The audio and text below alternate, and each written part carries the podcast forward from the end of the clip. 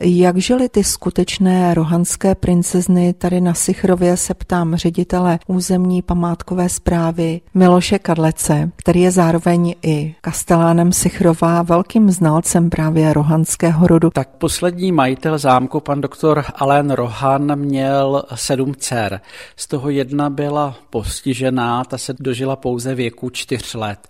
Ale ostatní eh, z těch princezen žili úplně klasickým způsobem života, takže takové ty představy romantické, které všichni máme eh, z pohádek, jsou opravdu liché. Rohanské princezny měly úplně běžný životní styl, který souvisel se vzděláváním, trávením volného času, ale také i velkou řadou povinností a myslím, že dnešní děti by se často velice divily, kolik povinností takové princezny opravdu měly. Co všechno vlastně měli na starost? Doktor Rohan chtěl, aby se věnovali i hospodářství a znali vlastně to, co přináší panství, tak je do toho zapojoval. A každá z těch eh, jeho dcer měla na starost určitý úsek, takže Margareta mi vyprávěla, že měla na starost tady v místním statku, takzvaném Meyerhofu, evidenci mléka a starala se o to, aby vždycky bylo dostatek píce a pomáhala i třeba při dojení mléka. Kolik jim vlastně v té době bylo? To už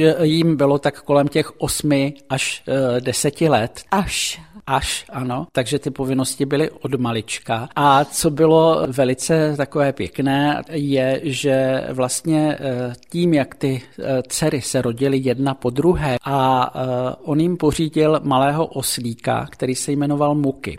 Ten oslík byl původně ne pro dcery, ale pro paní kněžnu Margaretu, protože vozit kočárky té době by bylo obtížné, takže měla oslíka s takovým vozíčkem a na něm všechny ratolesti se vozily třeba po parku, když byly na procházce a podobně. Později, když už ta děvčata byla opravdu v tom věku kolem těch 6-7 let, tak eh, se o oslíka starali a nejenom, že se o něj starali a hráli si s ním, ale jezdili na nedaleké nádraží tady na Sichrově vždycky v určitou hodinu, dvakrát týdně a čekali, jestli někdo nepřijede vlakem, kdo bydlel v Radimovicích nebo tady na zámku a pokud přijel, tak mu pomohli se zavazadly a odvezli mu je až do domu. Takže tím se učili vlastně úctě k běžným, obyčejným lidem.